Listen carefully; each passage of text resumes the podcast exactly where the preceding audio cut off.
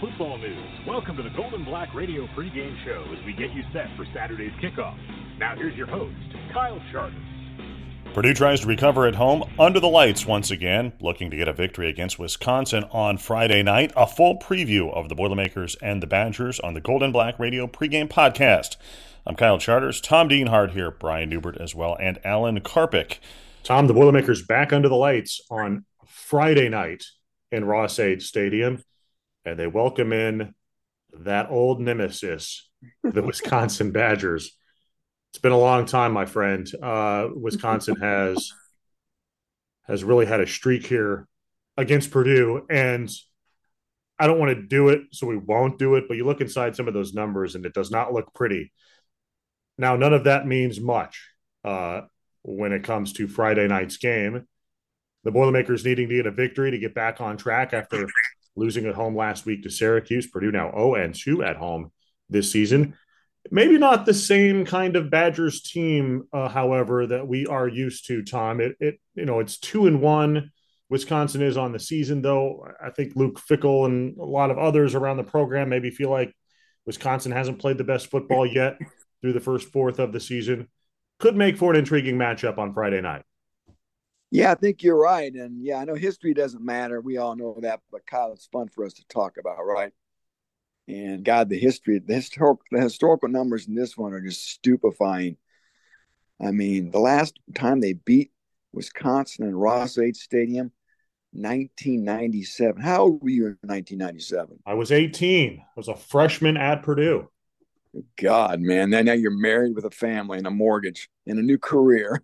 a lot's happened. You stuffed a lot of life into those, into those whatever 26 years. But yeah, you're right. I mean, this isn't um, your father's Wisconsin. You know, Fickell's taken over, and more importantly, Fickell's brought in Phil Longo to run the offense, and he's installed their own version of the air raid. Kyle, um, sort of like Purdue, they're they're trying to fit into this new skin here, and um, you know, they're not throwing it eight times a game. They still want to run it, but they certainly are throwing it more.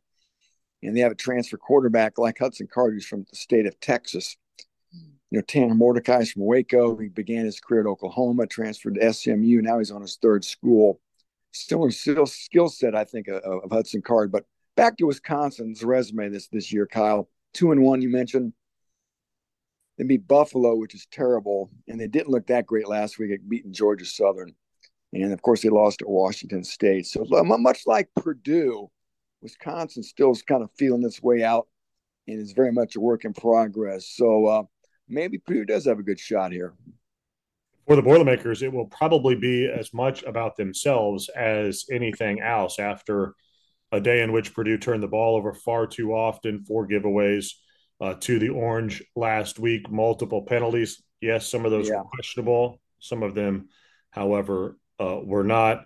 Uh, Purdue's just got to clean things up, right? I mean, it's it's weird to to be talking about that now when we mm-hmm. credited Purdue so heavily uh, in, in, that fashion through the first couple of weeks for not having turnovers and for keeping the the penalties to a minimum. But man, they they really hurt Purdue uh, against Syracuse, and I mean, you look at the final score, Purdue loses by 15. You just hold on to the ball a couple of times and and you're right in there at the end, if not changing the outcome. But Purdue put the ball on the ground far too often. Yeah, man. No turnovers the first two games. You mentioned four. I think they were all in the first half, Kyle. Um, Hudson Card had three lost fumbles. One really wasn't his fault on the line side sack. And then, of course, the interception, which was a tip ball. 11 penalties after having just, I believe, four the first two games. So you're right. You erase some of those those mistakes, and maybe Purdue wins that ball game. It's it's, it's 28 to 20. I think they had the ball uh, with a chance to go in and, and score and, and, and, get a two point conversion to tie it, and didn't work out. So yeah, I mean, they got to be kicking themselves despite all those gaps. Kyle, they still were in that game late. So that I guess that's encouraging if you're Purdue, right? And uh, yeah, Devin Mockobee, three fumbles. Purdue had seven fumbles overall, which was still stupefying when I saw that number on the stat sheet. So a lot to clean up. And um, like you said, Purdue's margin for error every week is going to be pretty slim, right? And they certainly can't afford to be beating themselves if they want to try to, to escape some of these Saturdays or Friday nights with with, with victories.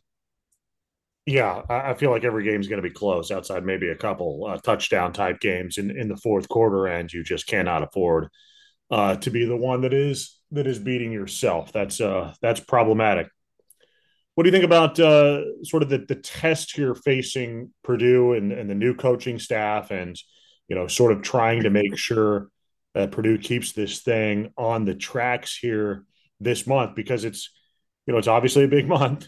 Uh, yeah. There's some games here that you, you feel like you've got to be able to compete in and get victories if you're going to set yourself up for what is a more difficult October before things perhaps ease a little bit uh, in the middle to to late November. So to me, it feels like a, a real test for this staff here early in the season to make sure that they try to get Purdue aimed back in the right direction. Yeah, this would be an early signature win without a doubt, right? And, and certainly gets them back on track. You talked about Kyle they are off track. Let's be honest with ourselves. I think we all can agree. In August, we thought this team probably would be two and one after three games. Now they're looking at one and two.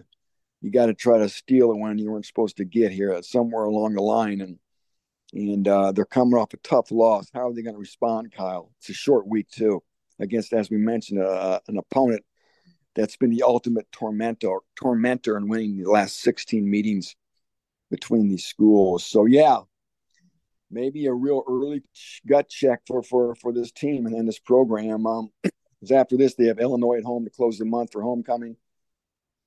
For these two and three, they're still behind schedule. And um, you look at the rest of the schedule you alluded to, Kyle. I mean, Iowa, Ohio State, Nebraska, Michigan. Then you have your last three games: Minnesota, Northwestern, Indiana. I mean, if you come out of uh, September, Kyle, with just two wins, and you look at the last two months, find me find me four more wins uh, there. It's yeah. it's going to be tough. And um, like I said, I thought they had to be three and two to have a real good shot at six wins this year, and uh, they certainly are sort of behind the eight ball right now. I think. Tell me a little bit about injuries, uh, Tom. I know like Kydran Jenkins uh, was was nicked up in that game um, against uh, against Syracuse. Um, you know, short week here as well. What are your expectations for who might be uh, who might be in and who is out? I think number four is going to play. That's the vibe I get. We're going to see Jenkins out there. I think we're going to see Gus Hartwig for the first time this year. Mm. Maybe not a lot, but I think maybe they're going to try to ease him back in like they've done with, with Garrett Miller and DeMarge Lewis this year coming off knee injuries. Um, not sure about Paul Ferry. I don't think we're going to see that Stanford cornerback Salim Turner Muhammad yet. Still can't get over that hamstring injury. So those are your key guys more so than anybody being um, Hartwig and Jenkins. I again, I think we're going to see both those guys play, which I think would be a huge boost. Jenkins has been one of the best pass rushers in America, and just getting Hartwig back, if they get him back, Kyle, just psychologically getting your, your anchor back, arguably your best lineman, yeah. even if he plays 20 snaps, I mean that, that that's got to be a boost to the psyche of everybody up front. So and and and uh, we'll see if number 53 does indeed suit up and Kyle, I, I, think there may be a chance. Um, maybe maybe we have a new kicker this week. Um, I'm hearing some rumblings that Ben Freehill may have an injury situation. Maybe Caleb Krockover is the guy doing the placements this week with with Julio Macias kicking off. Keep your eye on that. Hmm. See if Freehill is kicking because uh, I heard there may be a chance that that uh, they may have to make a, a move because of uh, him not being 100 percent and going to walk on Caleb Krockover from West Lafayette. That'd be an interesting development uh, for sure. You mentioned Jenkins real quick. Yeah, I mean, it, look, he's been a huge bright spot. He's been great. Yeah, a guy who really gets after it out there. I mean, there is there is no slowdown in Kydran Jenkins on the football field. Mm. Empty the bucket, right? I mean, yeah. that's a guy who uh, expends it every every snap, and um, yeah, that's what you want. He's he's not the he's not the prototypical Big Ten outside linebacker. He's about six feet, six feet one um, 260, but man, he plays a lot bigger than that. And uh, I think he's a guy players respect. I think they feed off his energy. He's probably the, the unofficial leader of that defense. I think he's not a captain, but I think everybody looks to number four to sort of set the tone. And if he's not out there, boy, you lose a lot of that juice and a lot of that energy, and they're going to need it against again uh, that Badger offense. And still, Kyle's got two really good running backs. Remember Braylon Allen, just oh, yeah. junior, he's back, and then uh, Chez Mellusi uh, from, Clemson's also back. So they've got a nice two headed uh, monster back there they can hand the ball to as well. Much more to go on the show, including a forecast for Friday night in Ross-Ade Stadium. We'll talk to uh, Brian Neubert, Alan Karpick, as well as we glance around the Big Ten. Michigan State getting rid of Mel Tucker Jr. Two coaches gone before week four in the Big Ten. Wild. Uh, all that uh, and much more coming up on Gold and Black Radio. Hello from News 18. I'm Storm Team 18 meteorologist David Seipel. Friday night lights will be shining at Ross-Ade Stadium. The Boilermakers are playing Wisconsin at home with a kickoff time around 7 p.m. If you are planning to head out for tailgating, temperatures will top out into the lower 80s Friday afternoon. We'll have some clouds early in the day with a spotty shower, but sky conditions will begin to clear out for the late afternoon and evening hours. Temperatures around kickoff will be near 78 degrees with mostly clear skies. Winds will be out of the east at around 8 miles per hour. For the late drive home, temperatures will be in the lower 70s and upper 60s with clear and calm conditions. Overall, the weather is looking great for some Friday night football. From News 18, I'm Storm Team 18 meteorologist David Seipel. Boiler up, hammer down. Designing and building since 1968, TNW has changed the way people think about construction. TNW's three stage approach to designing and building is unmatched throughout the construction industry. Learn more about TNW's people, passion, and projects at twdesignbuild.com. Experience unparalleled comfort, service, and cuisine at the Whitaker Inn. This Midwestern oasis is perfect for a relaxing staycation or weekend getaway. Escape from the ordinary at the Whitaker Inn.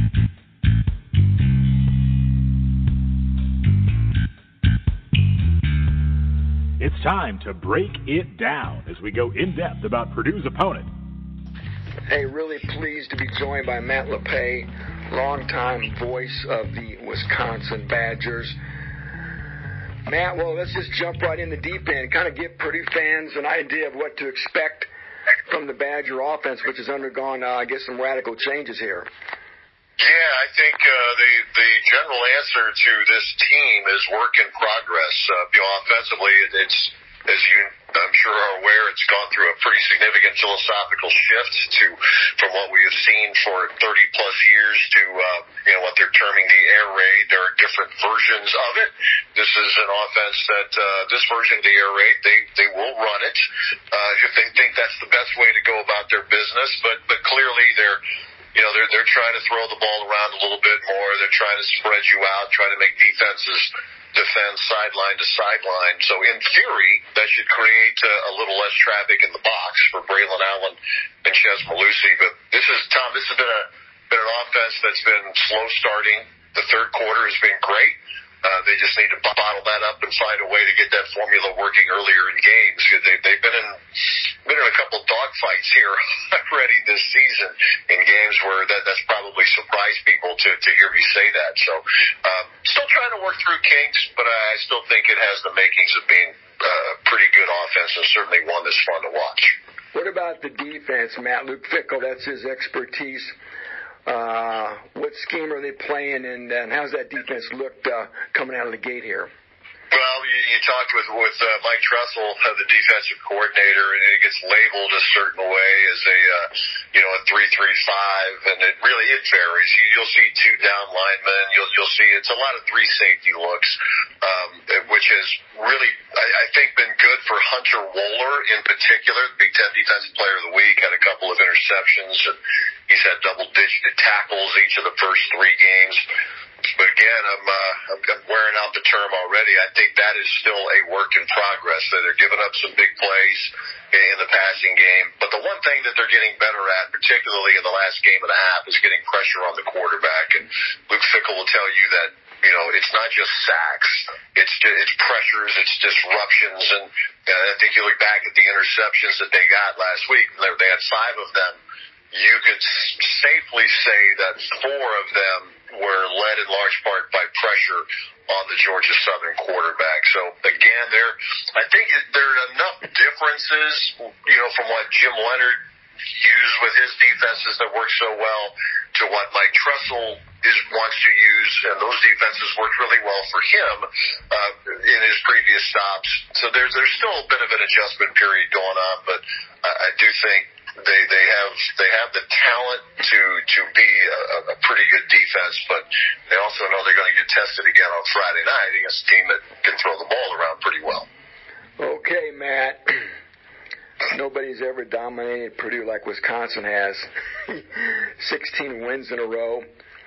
Amazingly, Purdue has not beaten Wisconsin in Ross-Ade Stadium since 1997, which was Joe Tiller's first season. How do you see this game unfolding on Friday night when it kicks off at 7 p.m. Eastern Time on FS1? Well, I'll be really curious to see whether Wisconsin can start better. I mean, that's been the question of the week um, here in this early portion of the season for the Badgers. They, um, you know, mentioned in the third quarter they're outscoring the opponents 48 to seven. That's the good news. The bad news is they're being outscored in the first half of games so far. So that that'll be important to see if they can get into a rhythm offensively earlier in the game and, and, and defensively, um, you know, I imagine, you know, Purdue's going through some transition as well, but it's hard not to notice Deion Burks. Uh, it's hard not to notice Abdur Rahman Yaseen. I mean, they've, they've got some talented receivers, and this freshman tight end looks awfully impressive too, Max Klare. So I'm, I want to be eager to see how Wisconsin's defense holds up in general but is it going to continue to be able to get some pressure on the quarterback, make Card uncomfortable, and it, you know if it, doesn't result in turnovers, at least it could result in some incomplete passes, get the defense off the field. They were they had trouble getting off the field last week. Uh, Georgia Southern was pretty good on third down, so we'll see if Wisconsin can shore that up a little bit Friday night. There you go, Matt LePay iconic longtime voice of the Badgers. We appreciate you stopping by and dropping some knowledge on us. Uh, look forward to seeing you. All right, Tom, look forward to it. On the far end of Main Street in downtown Lafayette, you'll find East End Grill, industrial and classic. The restaurant is built like a steakhouse, but handles like a bistro. East End Grill's menu includes creative starters, simple chopped salads, burgers, fresh fish, and steaks, and the signature shrimp and grits. The staff prepares every item from scratch and emphasizes simple meals that incorporate fresh, local, and seasonal ingredients. A warm and inviting dining room features a cozy bar that includes a great selection of craft beer, inspired cocktails, and a robust and expanding wine list. Whatever your entertainment needs are, a cocktail at the bar, dinner with family, or a special event in the private dining room, the energized and attentive staff is here for you. East End Grill in downtown Lafayette, welcome to our table. When it comes to land sales, it pays to have experts in your corner. Acre Pro Midwest Farm Group is your local farmland specialist with decades of experience in Indiana agriculture, no one knows the market better. Whether you're doing a 1031 exchange or simply buying and selling farmland, your local Acre Pro agent will walk the land with you and ensure the deal is done right. Visit acrepro.com or call 765 775 6502 and talk to your local land expert today. Again, 765 775 6502. At Purdue Federal Credit Union, it's about a relationship a relationship that goes where you go, wherever you are in life. A relationship that's committed to free financial wellness resources, lower fees, and innovative digital banking solutions. Because we believe in people helping people. Let's build your financial future together. Purdue Federal Credit Union, your trusted financial partner for life. Federally insured by NCUA. The Gold and Black Radio pregame show, the most in depth guide to Saturday's game you'll find, featuring the staff of Gold and Black. Let's bring in Brian Neubert to get his perspective on the Boilermakers as they get set to take on the pesky Badgers on Friday night. Uh, early test here for Purdue and for its coaching staff to see, you know, on a short week, especially on a game in Ross-Ade Stadium that, that did not go very well against Syracuse, especially with the turnovers and the penalties, just to see whether uh, it can it can get some things righted quickly. Uh, I think it's a real test for Purdue to see if that can happen. Yeah, you know the turnovers just scream outlier because there was nothing in those first couple of games that that suggested Purdue was just going to start handing over footballs like Halloween candy. Yeah, which is what they did against Syracuse. Um, you know, everybody's everybody's kind of learning together here, and everybody's kind of settling in together. And you know, if you're gonna, if people are going to live and die with every outcome, they they damn sure better have nine lives. Um, I think that uh, you know, Purdue's not far away from being a pretty good football team. When you look at what happened with Fresno, you know, they were right there, and look how good Fresno State is. Um, yeah. You know, and when you look at Syracuse, again, those turnovers just reek of an outlier um, because it's really hard to fumble seven times in a game. And it's not something that even looked remotely like a problem through the first two, three games. And uh, that outlier just doesn't strike again, which is very plausible, if not to be expected.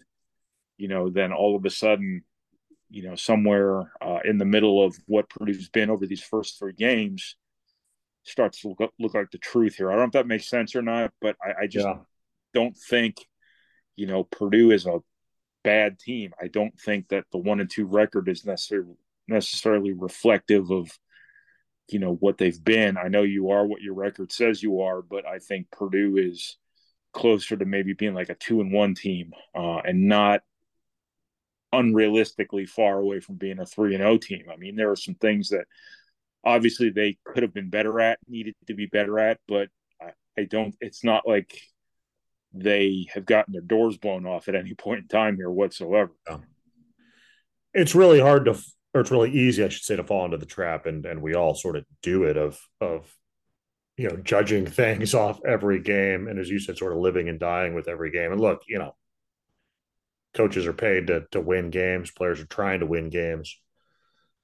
But sometimes you do have to look a little bit at a, a, a bigger picture here, um, and that uh, while you're one and two, you have done some things uh, well. Um, certainly haven't done enough things well to to win more football games.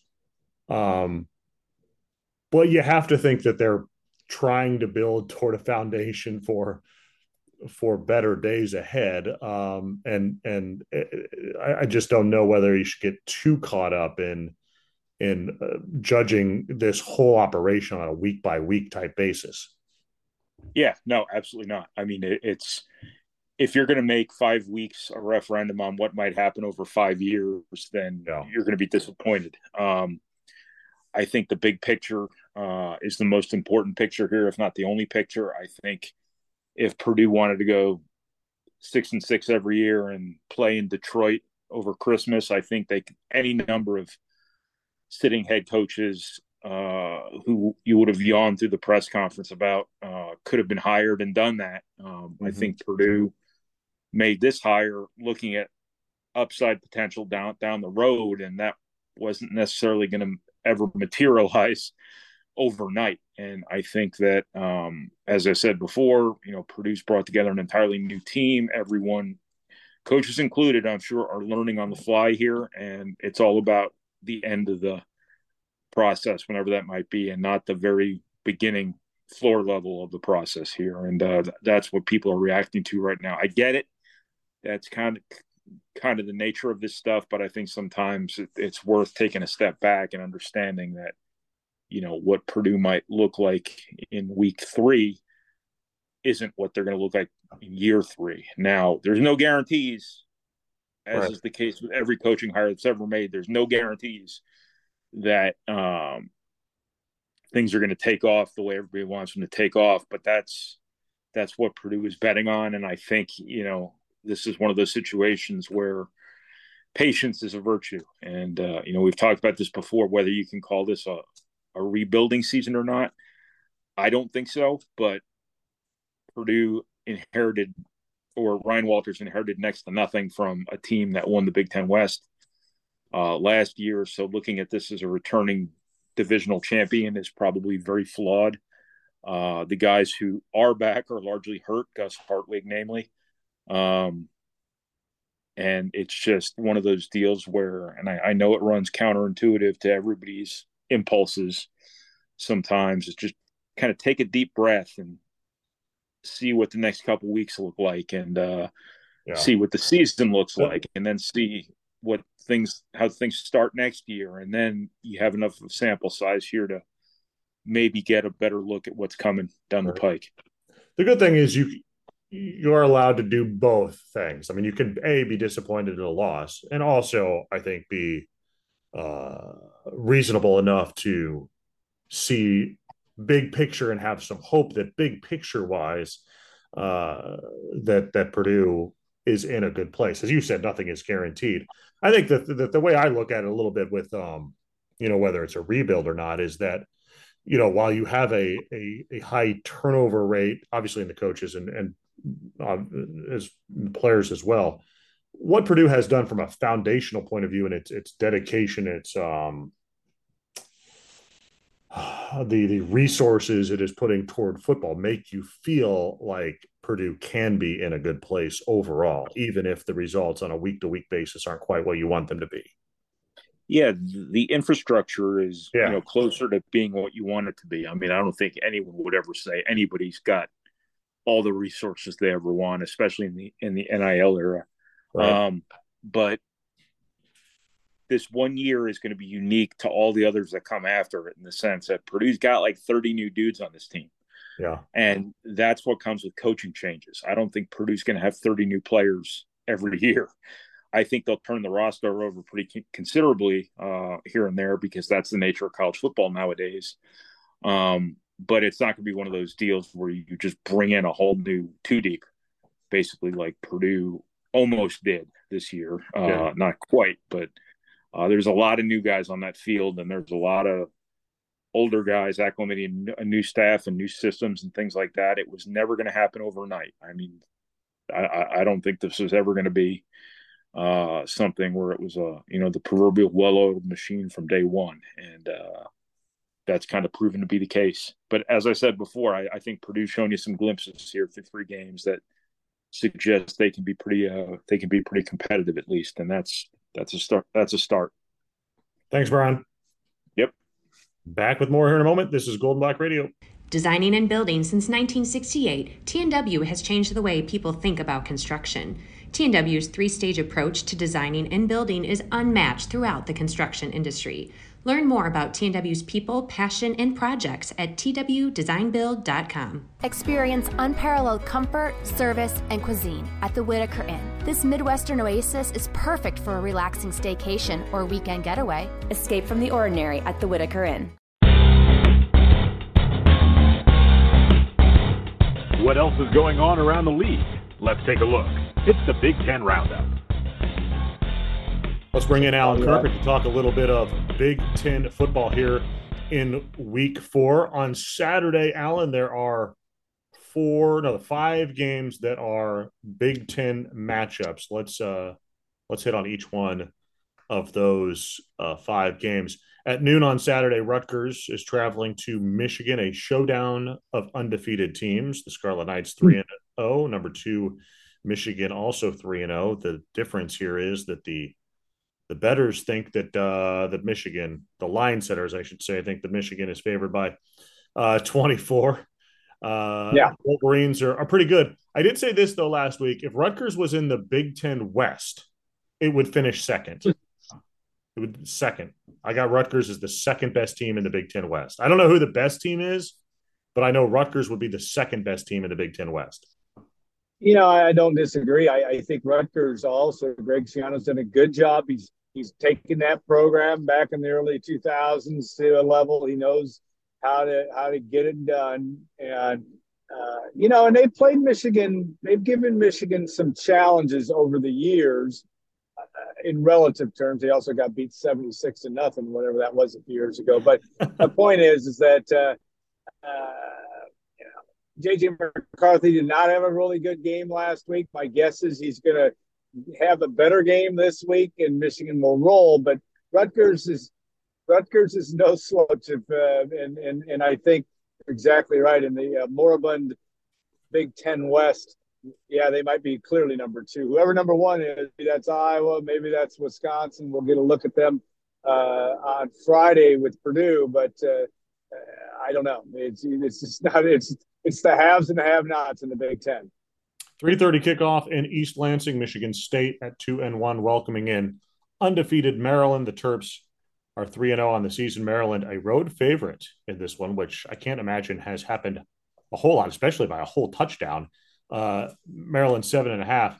Uh, look, the Terps are good. Everybody in the East is going to talk about Michigan, Ohio State, and Penn State. But Maryland's a pretty good football team, and Taulia Tagovailoa is a pretty good quarterback. Uh, Michigan State, we know, has issues, uh, including the report that Mel Tucker uh, would be fired.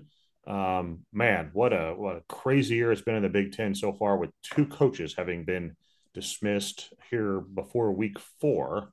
Uh, but pretty wild. But the Terps with an opportunity to move to four and zero oh here early on in the season.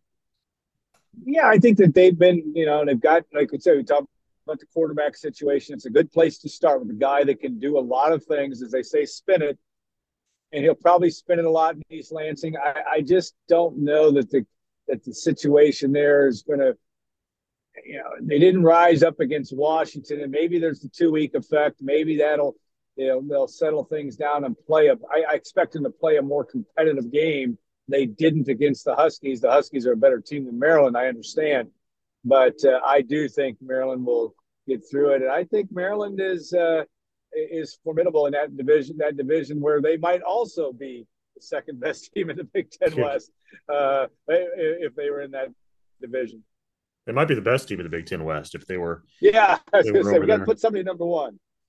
Uh, I accidentally threw Notre Dame in as a Big Ten team. Maybe it'll happen one day. It has not yet happened, but uh, we will talk about this Ohio State Notre Dame game. It's sort of the premier game, uh, maybe nationally, certainly here in the Midwest. Number six Buckeyes traveling to the number nine Fighting Irish. Both teams are undefeated. Ohio State is a slight road favorite. You know that Marcus Freeman, the head coach at Notre Dame, will uh, will have a lot into this one. The former the former Buckeye. This should be a, a good game. Uh, I, am always a little skeptical about Notre Dame, but man, the quarterback Sam Hartman has played really well. Uh, you know, we like Marcus Freeman, even though that's hard to say a little bit when he's up there coaching uh, the Fighting Irish. But but this one should be a good contest, I think. I love Marcus Freeman. I think he was a, he was a breath of fresh air when you think about the he and Jared Parker, two guys that are uh, working together now at Notre Dame, and both great guys. Um, you know that uh, is interesting. Sam Hartman is certainly an equalizer. Uh, everybody wants to bash on Kyle McCord, but Ohio State has more talent, and yeah. and I just I know it's people you know that Ohio State's a road favorite, which surprises some people, and a lot of people I'm talking to think like Notre Dame in that game, but I like Ohio State in that. I just think I just think they have enough more talent enough more talent to to get it done. But it'll be a prime time. I mean, it has so much ramifications of where this college football season's going because right now there's a general feeling in college football that and nobody's any good or nobody's yeah. dominant, I should say. Uh, you know, Georgia's got injuries. Uh, they've got some challenges. They you know they did survive South Carolina last week.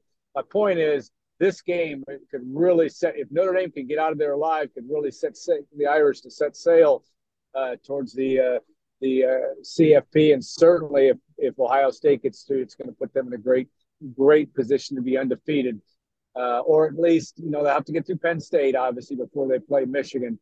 But uh, I like the Buckeyes' chances. I think they win this game, but it's going to be it'll be close and it'll be a, a huge environment. And I think you have to get your checkbook out if you want to go see that game in person. The tickets are going for a zillion dollars.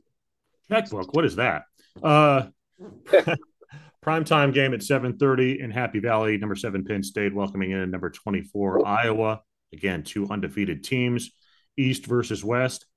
Uh, I never have anything to say about Iowa. I, am just uh, I don't know. It's the same Iowa. It's Iowa the same every. They actually did score eventually uh, last week. It took a little bit uh, for them to get going. Uh, Brian Ferentz, I think, is is so far he's exceeding that clause about whether he gets to keep his job or not. If he scores 25 points per game, I think they're like 28 points per game. 28, that's right. So I guess the Hawkeyes are are hanging in there a little bit, but Penn State's favored by a couple of touchdowns in this one. The Nittany Lions have looked pretty good. I mean, maybe more dynamic, I think, offensively than than the Penn State teams that we've been used to here recently. Yeah, I think it's interesting, and I know the Iowa people are going back, and, and I don't you know know why I would remember this game, the 2009 Iowa game when Iowa beat Penn State in the in the uh, uh, a little bit of the rain and the the weather's supposed to be a little bit that way. I think Hawkeye fans are hoping they can win a nine to seven slugfest. I don't think they do that in a whiteout. I think I think Penn State will get it done, but uh, you know, James Franklin is yet to get them to the level that they. I mean, they've been really good, uh, but can they beat Ohio State and Michigan and win that league? Uh, I, am just not sure. But I do think it's uh, it's got a uh, uh, it's got an interesting game. But it'll probably, I think Iowa's defense can keep them in any game, but I think Penn State will get the job done. I don't know 15 or whatever the spread is a lot, just because I don't think there's going to be that many points scored. Uh, we don't need to spend a lot of time on this one, but at 7:30 also on Saturday, uh, Minnesota will travel to Northwestern to play a game that people will show up to and watch. I would imagine uh, there in in Evanston, Minnesota is two and one, one and zero oh in the Big Ten. Northwestern is one and two, zero oh and one in conference play. Gophers an 11 and a half point favorite. Um, yeah, I, I don't know. Northwestern's not very exciting. Minnesota was not very exciting in a loss to North Carolina. I, I just I don't know what to think about really anyone in the Big Ten West, and I'll include Minnesota in that group. Yeah, absolutely. I mean, Minnesota may try to run the football. They've got newness at quarterback, so to speak. It's not gotten that much. They've never been all that much about big time offense under uh, PJ Fleck. Defense has been good enough. They're going to win that game against Northwestern, but uh, so is just about everybody else that plays the Wildcats. The Wildcats are not going to be in a situation to to win many football games, and I don't expect them. Uh, they have a chance this weekend, but not a good chance. That's a Big Ten roundup for Week Four. Let's go back in time with a historical look. Here's Alan Karpick. All right, Al, let's take a historical view at Purdue and Wisconsin. Uh, some of the history here is not very good. you said 27 seasons. I was like, what is he talking about? 20. Oh yeah, 1997 was that long ago. My gosh, what a what a This what is the 27th season this year. Now it's yes. 27 years in 2024. It's all how you count, Kyle. But right. yes, it's not. Well, yeah, but my point is, I'm like, what was 20 uh, that 20? Oh yeah, 1997 was that long ago. Crazy, huh? Where has the time? And you know what? They uh, was Purdue was an underdog in that game, sort of. Wisconsin was ranked. Purdue beat them and jumped into the rankings, I believe. Held Ron Dayne to under 150 yards. And all I remember, I remember a lot about that game was Ed Watson got around the bend on the first first possession, run 75 yards for a touchdown. And it was like that was the time when Joe Tiller's program at that time could do little to no wrong. And yeah. uh, I think uh, that was an impressive they went to Illinois the next week and beat Illinois 48 to 3. And then they go to Iowa two weeks later and don't play well in the first half. And then Tim Dwight, I think, returned a punt or a kickoff for a touchdown, and that game went south. But yes, Purdue can beat Wisconsin. They can beat them in Ross-Ade. They just haven't since uh, the new millennium. Yeah, and a lot of a lot of a lot of the losses haven't been uh, very favorable to. No, uh, and the, the, the hard thing is even at home, Kyle. I think the, the average spread's been 15. So that yeah. not only have they not won, uh, they've they haven't been close. Of course, Jeff Brohm, I believe it was an 18, was it not? Yeah. Where they lost, or maybe that was 19 when they lost the game in double overtime. Uh, what 44 to 41 or whatever that game was, but. Uh, uh, it's all forgettable if you're a Purdue fan, and there's a lot of bad memories. Uh, we don't need to bring up certain games that played four years after the uh, turn of the century. We won't have to mention that one at all. Yeah, let's uh let's let's let's move on. let's leave that. Let's move leave on. that one alone. Uh, yep. Can I can still remember exactly where we're standing. Um. Oh yeah, me too. Yeah. Uh, Purdue on Fridays. Uh, the Boilermakers have played uh, on Fridays before, two and five all time. Last one in Ross-Ade versus Ohio. The last one in Ross-Ade was Ohio, and of course yeah. that one was a really an impressive performance actually because Purdue and Frank Solich was coaching the Bobcats. Yeah. That game, I think Purdue might have only been about a five or six point favorite. Ohio U was pretty decent coming off a ball, and Purdue just boat raced them, and it was it was fun on Friday night in Ross-Ade. Really, after the Louisville game, that was Jeff Brohm's first win at Purdue, and it was fun. Uh, uh, for fans. And then I think the other most recent Friday game was, like you said, COVID doesn't count but it was a Friday in uh, Minneapolis in the famed or infamous Payne Durham offensive pass interference call. Purdue would have won that game. They did not win the game. Minnesota and PJ Fleck win 34 to 31 uh, in that game in 2020. that Ohio game was memorable because of the one play, right? The double reverse yeah throw to the was, tight end. Was that Brycen Hopkins? Is that who that was? I know. Who was the other tight end with Brycen Hopkins? I think. Oh no! Boy, we, I, I, anyway, yes, and there was it was it was the definition of there's nothing hotter than new love because that was where oh Jeff Brohm's doing these trick plays and they're working and and the sad thing for Jeff was they could never. Eh, Jeff Brohm did a lot of good things and, and won more games than he lost. But my point is, is that he could never do enough of him from, the, from that point forward, almost because they worked a lot. Now he did have some other ones late in his career, not a lot of them, but uh, that was as good a one as I as I recall. And uh, we'll all somebody will call us out on who the it wasn't. I, I don't it. think it was Brycen Hopkins. Cole Herdman. Cole Herdman, right? There you go. Standing by himself. Who threw the pass? Was it the quarterback back? Was it? It was, was the quarterback. It, it, went back to Blough, right?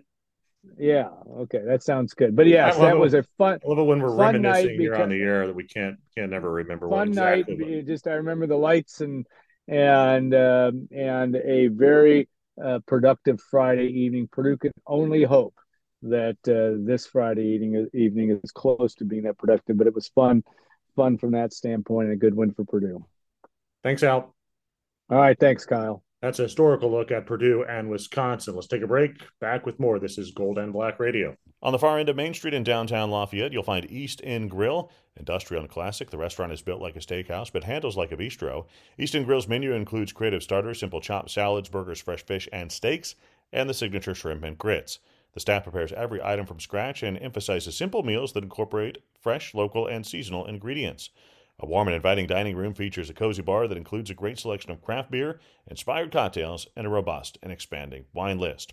Whatever your entertainment needs are, a cocktail at the bar, dinner with family, or a special event in the private dining room, the energized and attentive staff is here for you.